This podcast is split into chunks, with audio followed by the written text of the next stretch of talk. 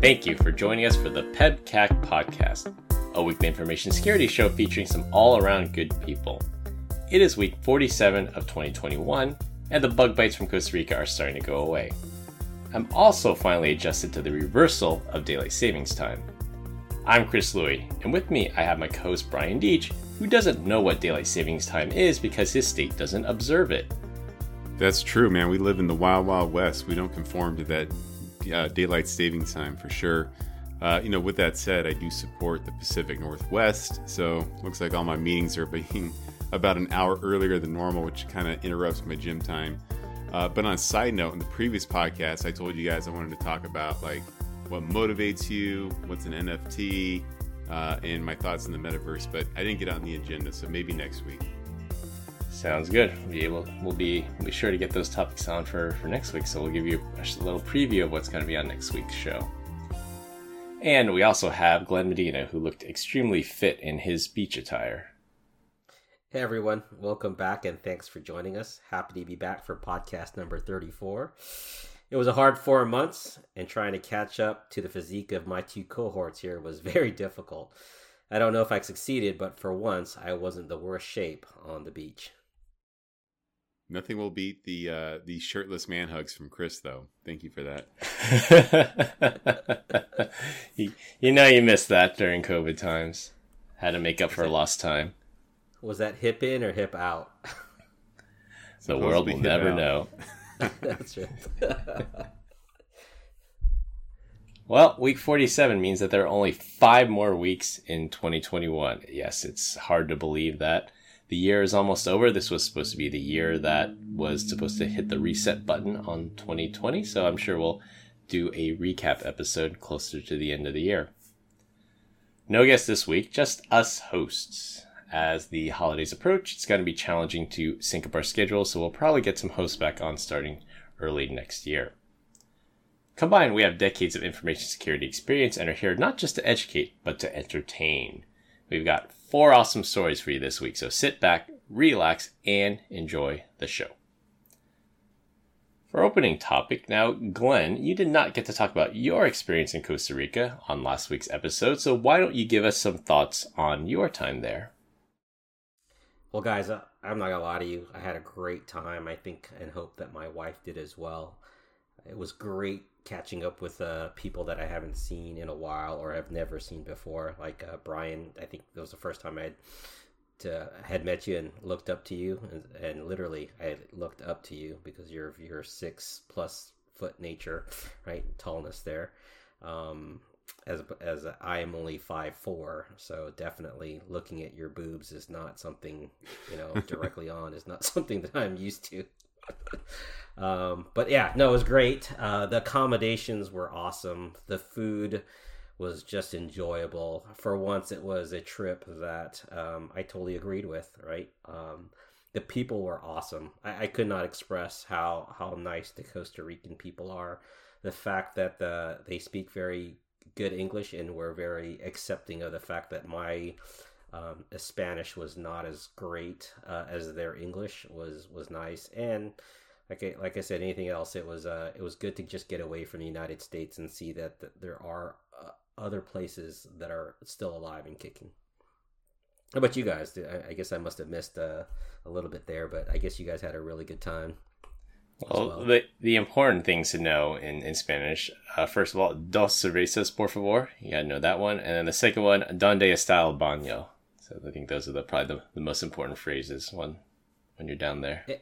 And specifically in Costa Rica, I mean, yeah, in Costa Rica, you you put four fingers up to your head, and if you guys can't see me, it's the the thumb is bent, and you put four fingers, and that means their drink of choice there, which is the local drink called cacique, um, and that is a a, a an awesome um, beverage of choice down there because depending on what you mix it with, it may taste like uh, tequila, it may taste like vodka, and it may taste like rum, depending on what's what it is mixed with. Great drink, by the way. I think Brian, you had a couple. Uh, I may have, and one thing's for sure, it didn't taste like gasoline, so it was still pretty darn good. Yeah, I definitely enjoyed my time there. We covered uh, a little bit of it, it last week, but yeah, the people there, the country, beautiful. It'd be someplace I'd like to return to, and someplace I would recommend people visit if they haven't had the chance yet. Yeah, good times and great company. I, I just can't say anything more. That was actually a pretty fun trip. All right, well, on to our first topic. We've heard of ransomware crews diversifying their tactics in order to maximize the payout, either by applying extra pressure or causing harm in multiple ways and extorting a ransom for each each one of the ways. So what we're seeing now, we're wading into what's called quadruple extortion now. And let me explain. First, there was regular, just plain old ransomware. You pay a fee and you decrypt your files. Your files got encrypted, you buy a key, they decrypt your files.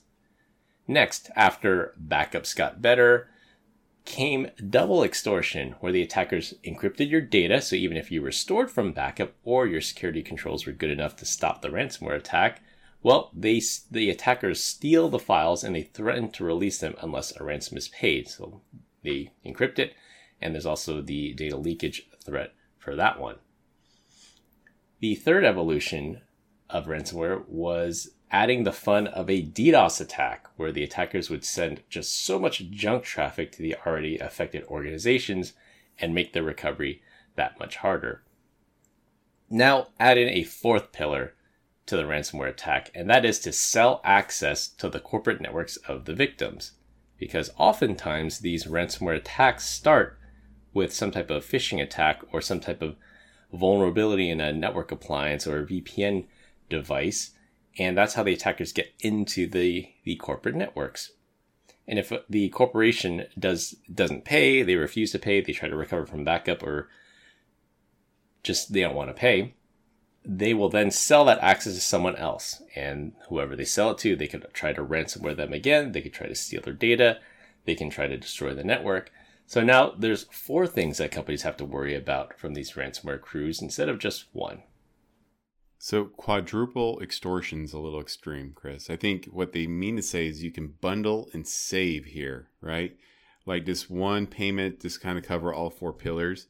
It's interesting though, like the whole like selling access to the corporate network. Because at first you think, well, are they just reselling credentials? But I think if you're really doing your job as the bad guy, you're in there, you're gonna lock everyone out of the network, right? And create, you know, custom Active Directory groups and, and users and sell that off to give people the ability to start to, you know, get in and wreak havoc.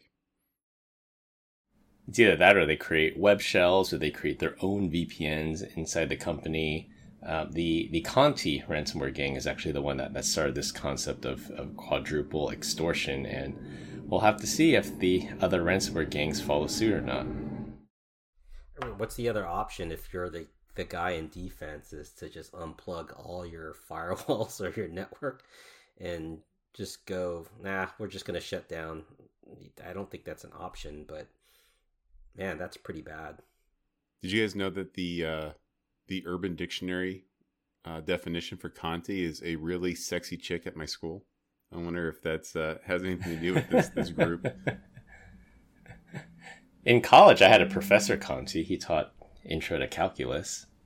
That's what, what that's what I think of anytime I hear about the Conti ransomware group. So it's either a college professor or an attractive uh, female at, at somebody's school. My uh, my first college algebra, like in college, the guy came up and he was like, he was hilarious, like little short, uh, you know, balding white guy with this big old thick mustache, and he would like kind of twirl it at us, and his name was Doctor Payne and he wrote up on the board. He's like, and he says, "I promise this will be a painful class." I dropped it. I did not do well. He couldn't take the puns. oh man, no, he was he was ruthless, man. He's just like you know, college algebra is here to weed out the the weak, and uh, yeah, see you later.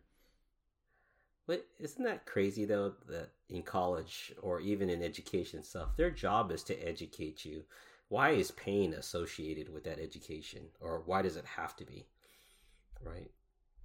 That's just how some professors were. Like I, I had an electrical engineering professor, and he, his goal, and it made nothing made him happier than when he did the curve on the the, the midterms and the finals, and the average score of the class was like a 44%. Like that was his goal was to to make the curve like 44% be the middle of the curve. I look at that as a failure on his part because that means if the highest grade in your class was 44%, you didn't do a great job teaching anybody anything. Yeah, I mean, I, I fully agree with you. He was the only one that taught that particular double E class, so I don't think they could get rid of him, and everyone in double E had to take it. Uh, the other side of that, that the flip side of that, was one of my uh, political science teachers actually, and when he did tests, and if he said, I, I forgot what the, the the breakdown was, but if he said something like if sixty percent of the students missed a question, the question was defective, and he just threw it out. Wow, equal rights. Yeah. Hey, so go so going back to this, right? It, it's it's how many people are being affected by this, and at that at that point, if you're being quadruple here on the extortion, they really own you at that point, right? So what what recourses and what actions have we seen come out of this from other from from organizations as far as their ability to get out of this this self-made jail per se? That's a good question like at what point you're just like hey it's gonna head over here to the data center to unplug everything because it is bad right? We gotta start from scratch. Hey brian i'm looking for a new job i'm a former sysadmin now looking just to get away from all this right yeah your name is bob and you want the ding fare to get away so yeah Uber Eats, baby. That's your new job. It's when you dust off the old DR plan and say, well, let's start anew. Just pretend the data center fell into the ocean and let's let's start brand new. So there's there's that you can pay. That's the whole goal of this. You can pay to make this go away.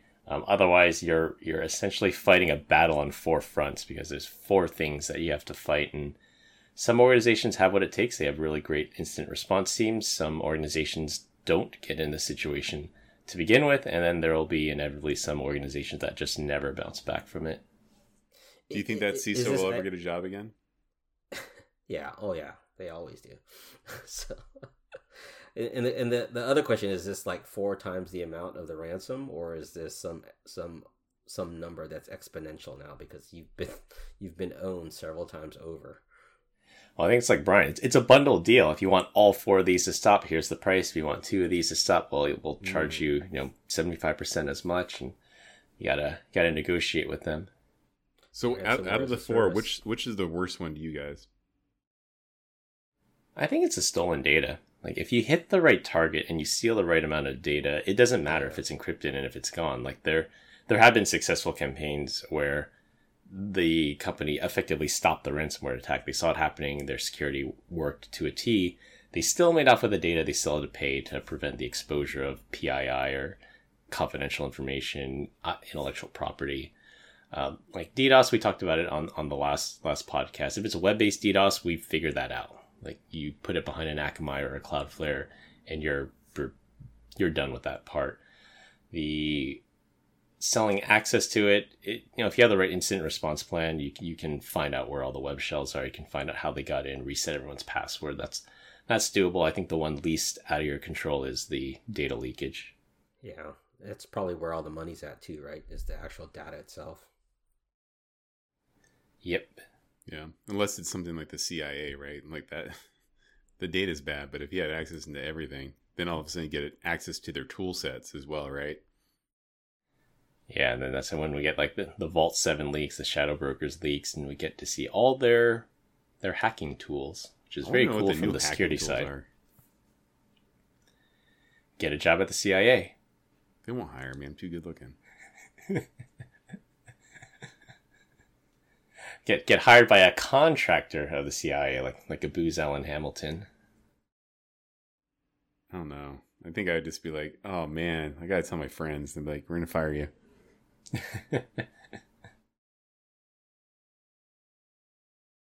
and on the note of the U.S. federal government, our next story is the ex- this this is goes back to May of this year, May 2021. There's an executive order out of the White House to strengthen the nation's cybersecurity uh, defenses in a direct result of the SolarWinds attack that was disclosed at, at the end of last year, earlier this year. And part of the executive order was that all civilian federal agencies they needed to implement encryption, which is good. We don't want data just sitting around in clear. And they also had to implement multi-factor authentication. Well, the deadline was this past Monday, and surprise, surprise, many federal agencies did not make the deadline to implement encryption or multi factor authentication. There is a blame game going on of this is just too hard or we don't know how to do it, but in the end, it didn't happen. Uh, the agencies will be granted an extension as long as they provide some type of blueprint on how they plan to get there. But really, multi-factor authentication is the one of the most effective ways to prevent account takeover. So things like credential stuffing attacks, stolen credentials, phishing attacks. It's not impossible to phish someone with MFA. We've talked about Evilginx and how uh, you can still do it around it, but but it just raises the bar that much higher and makes it that much harder to get into a system when things like encryption and multi-factor authentication are in use. Well, it, it probably part of the problem is how do you in, make sure that encryption is turned on on a Windows 95 machine that's still in government use somewhere, right? Because they have an exception because the application that's sitting on there is just too darn old, still 8 bit. Just kick it off the network. It does. Like I, I worked with hospitals that have MRI machines hooked up to Windows 98 boxes, and I'm like, that's fine. Just just kick it off the network, have it air gapped, completely air gapped, and it, it's got one job is to, to perform these these MRIs. But it needs an update. How's it going to get its update if it's not connected to the network? Guess what? It's Windows 95. It doesn't have an update. Like, shut up, guys. Uh, I look at both of these requirements uh, you know, encryption is that like data in flight or like encryption at rest? What is what's the mandate there? I don't even know. Yeah, I believe it's for for data at rest. it's to prevent things from happening, like you know the OPM hack, the Office of Personal Management, or even like T-Mobile or or Twitch. We talked about those breaches. Like there's that's just all this though. data sitting out there. That's yeah. that's not. Yeah, that's... Well, it's like disk encryption, right? That's all. That's all we're talking about here. Yeah, like that. Well, you say that just like when when our company turned on multi-factor authentication and it it seemed pretty easy. Like I just fired up my Google Authenticator, got my code set up. Like I think in, in my mind, in practice, it seems trivial, but I guess for the federal government across all these civilian agencies accessing dozens of disparate systems, it may not be as straightforward. You know, even if it was encryption on the fly, like that doesn't seem like it should be rocket science. And then the the whole MFA thing, like the fact that that wasn't even already like something that's being done at the federal government level, that blows my mind. But you're right, Chris. Like that isn't necessarily all that difficult to set up. I'm trying to think if I've ever had an issue, like whether it's Google Authenticator or uh, if you're are you still using well, you don't have to answer this, but if you're using Google Authenticator for for work, you should probably go to uh, Okta Verify because uh, it can just you know prompt you and you just touch it and say yes, this is me instead of typing your code. But uh, makes life a little bit easier. But MFA, like that should have been done a long time ago as well. Yeah, but they're 20, 30, 40 years behind, right, of what the real world is doing, right? So old systems, no funding, no budget, um, experience. Uh, and we're not we're not really I, I don't think this is the main this is probably smaller municipalities here that don't have the, that level of experience that's what i'm thinking or smaller agencies. Good time to be a government contractor, right? Yeah. But you know, I think, you would think the little that I do know, I have to think that they're probably very change adverse, right? Like they think they're kind of stuck in their ways, and to get something like that turned on might require approval after approval after approval after approval. And then there's the whole like we get it, right? Like type in your Google Authenticator, but there's people probably like my mom's age that are still working for the government. Can you imagine trying to explain to them like how you factor in OTP or something like that? Like I can see how that would be a huge learning curve for some people. Like for example, a logistics officer for the State Department. yes. We we should probably ask some people that work in the public sector and see what their experience is with things like the implementing multi-factor authentication for federal governments. Uh, I actually have somebody in mind I can ask. He worked at a, a federal systems integrator, and he's pretty well versed on how, how this works. I should get his opinion on it because, yeah, it seems like at, at least in the, the private sector to turn something like this on is is fairly straightforward. But I'm guessing in the public sector there's a lot more, a lot more certification, a lot more approvals, a lot more you know bureaucracy that they have to they have to get through. You imagine if you sold MFA when this came out? You're like, it is a good time to be alive. Speaking of civilian federal agencies, the U.S. Commerce Department, for our next topic, they have blacklisted the controversial spyware company NSO Group that will be ringing celebrations in uh, organizations that celebrate freedom of the press and uh, organizations like Amnesty International, um, Citizen Lab, you know, up in, in Toronto. I bet they're celebrating right now that the U.S. has effectively banned NSO Group, and uh, there are three other surveillance type spyware type companies that are now prohibited from doing business in the U.S. And they banned it on national security grounds, similar to Huawei. When Huawei was bidding on, I think, five, some 5G contracts here in the U.S., they were prohibited from bidding on that because of uh, national security uh, concerns about China putting implants in these these devices. The U.S. Commerce Department they did a review and determined that yes, the the NSO group, even though they advertise that say we only sell to uh, law enforcement, we only sell to governments, this is only used to stop terrorism. But there have just been so many documented examples of this software being used against journalists and political dissidents, and even possibly like Jeff Bezos. Like we think his phone might have gotten hacked by by Pegasus, and finally the U.S. government said enough is enough. We're we're we're not going to allow you to operate here in the U.S. And you know we we've talked about them before. I think you know how at least I feel about NSO Group, and I, I'm not against surveillance, like lawful surveillance. I am against these surveillance technologies being misused and spying on people that have they have no business spying on. And that's the gray area, right? Like what is lawful, right? Kind of that gray area. Oh, uh, this just in looks like NSO Group is accepting Bitcoin. So I don't know. I don't know, boys. I remember going to like RSA a couple years ago, and Huawei was there. They were like selling like DDoS appliances and whatnot, and then and mobile phones. Like it was the weirdest like uh like thing I've ever seen in my entire life. I'm like, do you guys have uh you know, like a can opener too? Like, what else you got in this booth? yeah, Huawei in itself is not. Uh, they make gear, they make networking gear. They're a telecommunications company. Um, I think having them embedded in critical infrastructure, like our telecommunication system here in the U.S., probably not the best idea. Um, it, it it's similar to that would we ask China to put a Arista switch in their network? Do they trust us? I mean, we're of this course is, we're good people. Yeah, this, this, is 101, right, guys? so this is, uh, if I remember right, back then there was a, a, firewall company that got banned from the U.S. government as well for leading a backdoor um, to their firewall controls, and and that was found out, and they were quickly booted out and replaced by a, a U.S. manufacturer of firewalls. So do you guys remember the uh, the Juniper um, backdoor into the VPN that was there?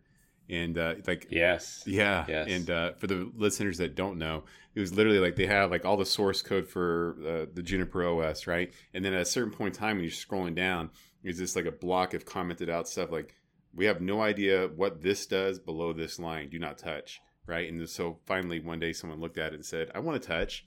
and they figured out it was like it was like this straight up program backdoor right into the into the VPN. At least that's the way I perceive it to be. Yeah, and I there there were some conspiracy theories around that. Did the NSA pay Juniper to put this code in? Uh, I tend to lean on no. I don't think Juniper would risk their international business uh, to you know, help out help out the NSA. You know, crazier things have happened, like the whole RSA BSAFE crypto library. Did, did they intentionally weaken it so the NSA could crack it? I think there's a little bit more evidence to support that. I think an intelligence agency broke into Juniper, modified the source code because even like through internal code reviews, this thing didn't get caught uh, for a while until somebody, like like you said, Brian, someone took a closer look and said, you know what, this says don't mess with it. I'm going to mess with it. What does it do? Like, uh oh, we have a back door. It's nightmares. Don't open it. well, how did it even get discovered? Did Juniper put it out like, hey, look, this is what happened? Or did someone exploit the vulnerability and they started to dig into it? As far as I know, it, it came up in an internal code review and then Juniper disclosed it. And th- they basically said, yeah, we don't know how this got in here. We're going to remove it. Well, good for them. They did the right thing. I wonder if t- their stock took a hit that day. Just a little one. So whether or not you think it would really affect sales, are people not going to buy Juniper gear because there's potential NSA backdoor? Yeah, maybe, but I think in the grand scheme of things that they, they bounce back just fine. But it's good to see the U.S. Commerce Department finally cracking down on, on these things, and I think it's good because now we have some te- some kind of leverage, and we can go to NSO and say we have these documented cases of your technology being unlawfully used. Can you explain it? Can you implement better export controls, better know your customer protocols, and just use that as leverage that say if you want to operate here in the US, you are going to follow these rules. I'm gonna look at the career portal on the NSO group, see if I have what it takes to work there. There's an age limit now, right? hey, wait a second. they have a quote on here from Dr. Seuss. Yeah, that's what Chris was trying to deal with. Was to, is he still young enough to make it in there? All right, on to our last topic, and it will be a rotating topic every week. And this week's topic, we actually started talking about it when we were all together in Costa Rica, and you guys said, nope, let's save it for the podcast. So, indeed, we saved it for the podcast where we can all uh, discuss it. Last, last week, CNN did an interview with the head of the UN's World Food Program, and they published an article based on a comment saying that it would only take 6 billion US dollars to end world hunger, and it's time for these billionaires to step up. Elon Musk saw this and it sort of scratched his head and he, he tweeted out, he said, if you can prove that $6 billion will end world hunger, basically put your money where your mouth is, I will do it. I will sell Tesla stock. I will donate $6 billion to the World Food Program and I will help end world hunger. The catch was that the accounting had to be fully open, fully audited, so he knows where every single dollar is going, just to know that they are doing what they say they're doing. Elon Musk also noted that the World Food Program actually raised $8.4 billion in 2020. So if it only took $6 billion to fix world hunger, how did they not do it with the 8.4 billion that they already raised?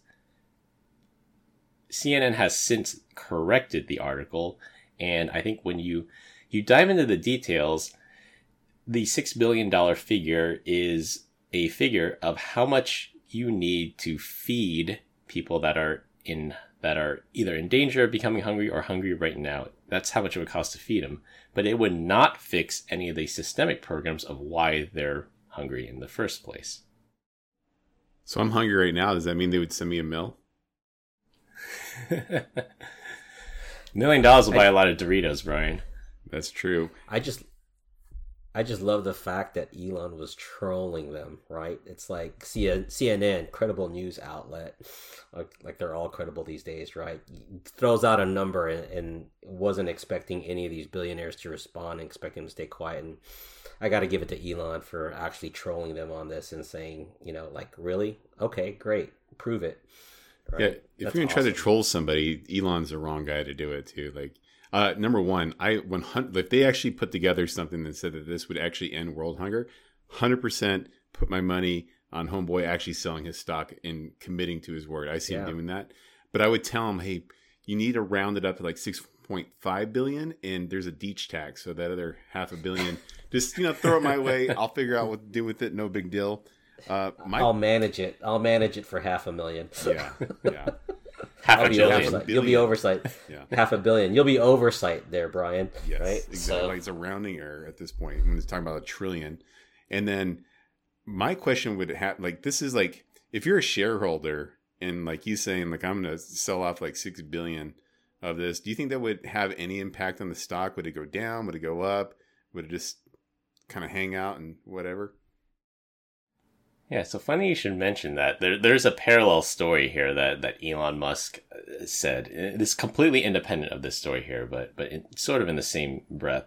Uh, Elon Musk said, you know, there's there's all this anti-billionaire rhetoric going on right now. Pay your fair share. Billionaires don't pay their taxes, and Elon said, hey, you know, this is how taxes work in America. It's like I, I don't have to pay tax until I sell my stock. So and then he put his money where his mouth is, and he he put a t- poll on Twitter that says, yes or no, should I sell 10% of my stake in Tesla? And I will follow whatever the public decides. So I think there were about 4 million votes. It was about 55% yes, sell the stock. So he is going to sell 10% of his stock in the company. to do the- what though? What's he gonna So do he with it? He'll, he has to pay tax on it. So he'll he'll sell the stock, he'll hold on to the cash, and then he'll pay the capital gains tax on the 10% that he sells. So he owns 17% of the company. 10% of his stock is 1.7% of Tesla's shares outstanding. That's that's like a drop in the bucket basically. I don't think it'll uh, it shouldn't affect the stock price, but it will because it's Elon Musk doing some crazy stunt on on Twitter. But you go back to Brian's question, selling 6 billion of stock, I don't in the grand scheme of things that that should not affect the stock price long term because they're just they're betting on the future of the revenues of the company, not necessarily you know, how much stock is outstanding. And if it, even if it dropped a little bit, it's a dip. I think Yeah, the stock's on I are thinking sale. yeah, if, if you're long the company anyway, then then it's the stock goes on sale. You just buy more. High five, Brian, right here. Yeah, I got you. I got you, baby. That's it. Yeah. Do you guys remember? Uh, I think it was, was it back in '93 when the UN went into Somalia and, and the U.S. sent you know, Army Rangers and Delta Force there to uh, stop all the civil war and stop the fighting there, and, and that was a problem. The UN got food to the ports of Somalia to end the, the famine there, end the hunger there, and what happened? The warlords seized the food at the ports. They used it to feed their armies, and the people still starve. So the problem of solving world hunger isn't that we're producing enough food or that we can't get the food to the right spots. It's these systemic problems that these countries are run by warlords and you have to rely on them to do the right thing and not steal the food from the port. So you can't just throw money at the problem. It, there are real systemic problems of why there's so many hungry people around the world. Yeah, I mean, if you look at programs like UNICEF, Save the Save the Apes, Save the Elephants, Save Animals in general, I'm I'm all for that as long as someone's hand is not inside there, grabbing a majority of the the donations that I'm trying to put in. Because like I said, I'm all for donating, but when you look at how much is taken out or the overhead cost in in your donation, it's it's a ridiculous amount, right? I mean, they're all they're everyone's got their hand inside they're taking a big majority chunk out right whether it be warlords or actually people themselves that are trying to manage it for an extraordinary amount of money Forget the warlords, man. Like I, my heart was broken at the tender age of like 19. Like I was giving a ton of cash to an organization, like to me at that point in time, like where most of my meals kind of hovered around the 59 cent uh, menu at Taco Bell, right? And I was giving a significant portion of my money uh, to this organization, and then one day is a big old hoopla. Like they're they're coming into work and they're gonna like give a presentation and get more people to donate. And I'm like, right on. And I'm like, I'm outside in the parking lot. And I'm like, oh my gosh, is that a Bentley? I've never seen a Bentley before. And then out walks this little, this little chick and this dude, and they go inside. And then they're the ones presenting. I'm like, they're in a Bentley? Like, what am I doing here? Like, that was the extent of my giving. That's when it stopped that day. yeah i totally agree with you Yeah, uh, Charity Navigator. I think the website is Charity Navigator because if you're a you know, registered charity with the, the IRS, you have to be very transparent with how you spend your money. And there's a website I think called Charity Navigator that actually tells you what the efficiency of it. And so if you donate a dollar to, for, for me, I donate to the EFF, the Electronic Frontier Foundation, you can see how much goes to administrative costs, how much goes to marketing, how much does it go to the core mission of the program. So you can actually see how your money's being spent. So there's there's some level of transparency there. So if you're curious on you know how effective your money is for a particular charity, uh, go to Charity Navigator and you can find out. That that information's massaged all day long. I've seen it before. I was an IT guy for something. I got to see exactly how this charitable money was being dispersed, and it was nonsense. Like, ain't nobody that works in that's supposed to be giving back to the community needs to be bringing home a half a million dollars a year when you're supposedly doing that, uh, you know, with your side hustle. That is just, that's complete BS. So maybe maybe they are good people, but I don't know. I'm skeptical of it. That was that was what I always I was always curious about. This. Maybe one of our listeners can educate me uh, because uh, the difference between a credit union and a bank. Because a credit union is owned by the members. Um, they're supposed to be a nonprofit, and then a bank is for profit. They charge you for for everything possible, and that's why credit unions can give you better better rates. Uh, but at the same time, like how do you compete? How do you be, compete as a CEO of a credit union versus a CEO of say Citibank when they're getting in the private sector, you make hundreds of millions of dollars in bonuses versus running a credit union. Uh, there's there's no way they'd get a compensation package that big. Yeah. So so let's let's let's kind of clear the air on this, right? For profit and not for profit, there's no difference because those positions still earn money. It's not like let's say X credit union in the United States is sitting there and is they're they're they're sitting there to break even they're still there trying to make money. They're just their guidance on how they get paid is a, is a little different. And you're right, the stock options may not be as high, right, as a Chase or a Wells Fargo CEO, but I guarantee you, if that credit union president is uh, is doing well as far as managing the members' funds, he gets bonused as well, even though it's a not for profit. Have you guys ever yeah, heard of uh, the Not Impossible Mission. Mick Ebeling, I think is his name. Mm-mm. I have not.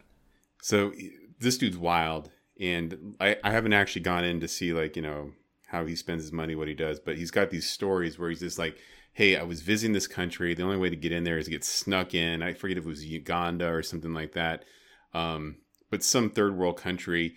Uh, where they had like have like warlords get them into the country so they can see what's going on and they found out that uh, the government just like every once in a while when they're bored just like they drop like they just drop these bombs like uh, it's very similar to a very large scale grenade and then the shrapnel goes out and it just like dismembers people and things like that right people lose appendages and so when this happens like everyone just kind of runs to a tree and hugs a tree and just prays that they don't get hit with it and so when he was there he saw a bunch of these kids and adults missing arms or legs he's like I got it. Like, no matter how much money I raise, right? I can't give them all prosthetics. That's gonna. That's is this not gonna work? So he had this idea. He's like, got his team together. He's like, how do we solve this problem?